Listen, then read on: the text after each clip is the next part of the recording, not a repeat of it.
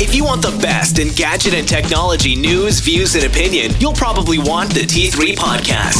But since you're here anyway, this is the Gadget Podcast. Hey everyone, it's Wayne here again from Gadget with another little snapcast. Um, I'm quite enjoying these actually, it gives me something to do whilst I am nearly crashing into people on my drive to get lunch.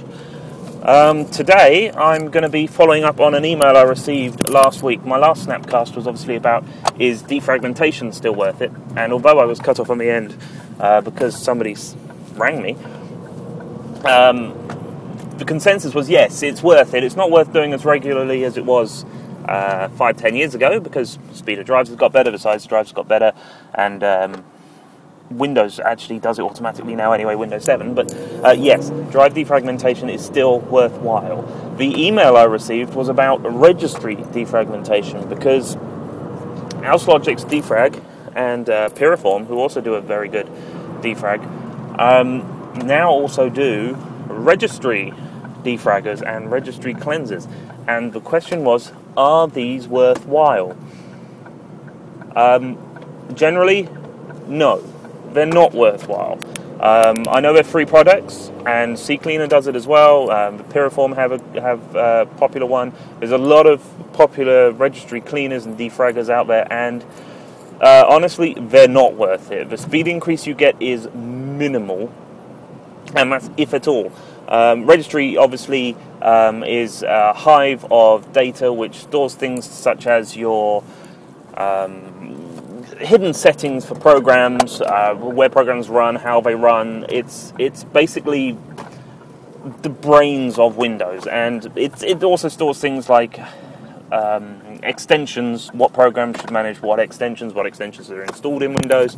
So you know a, a dot, z, dot .zip would be uh, handled by 7-zip or WinZip or Windows.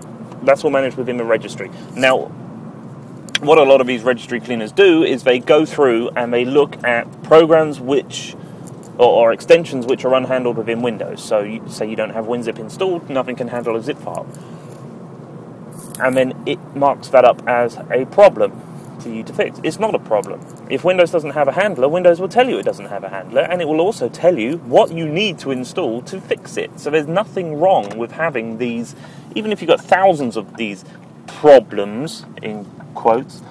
Um, there's no reason to fix them again in quotes.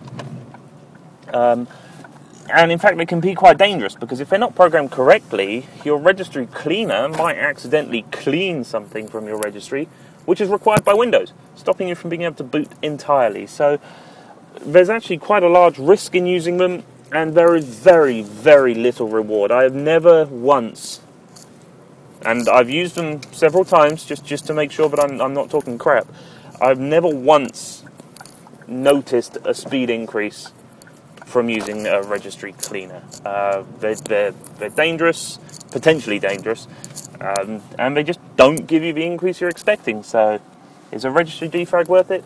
No, it's not worth it. Um, I've been Wayne for Gadget. You can email me, uh, podcast at gadge.it, G-A-D-G dot I-T.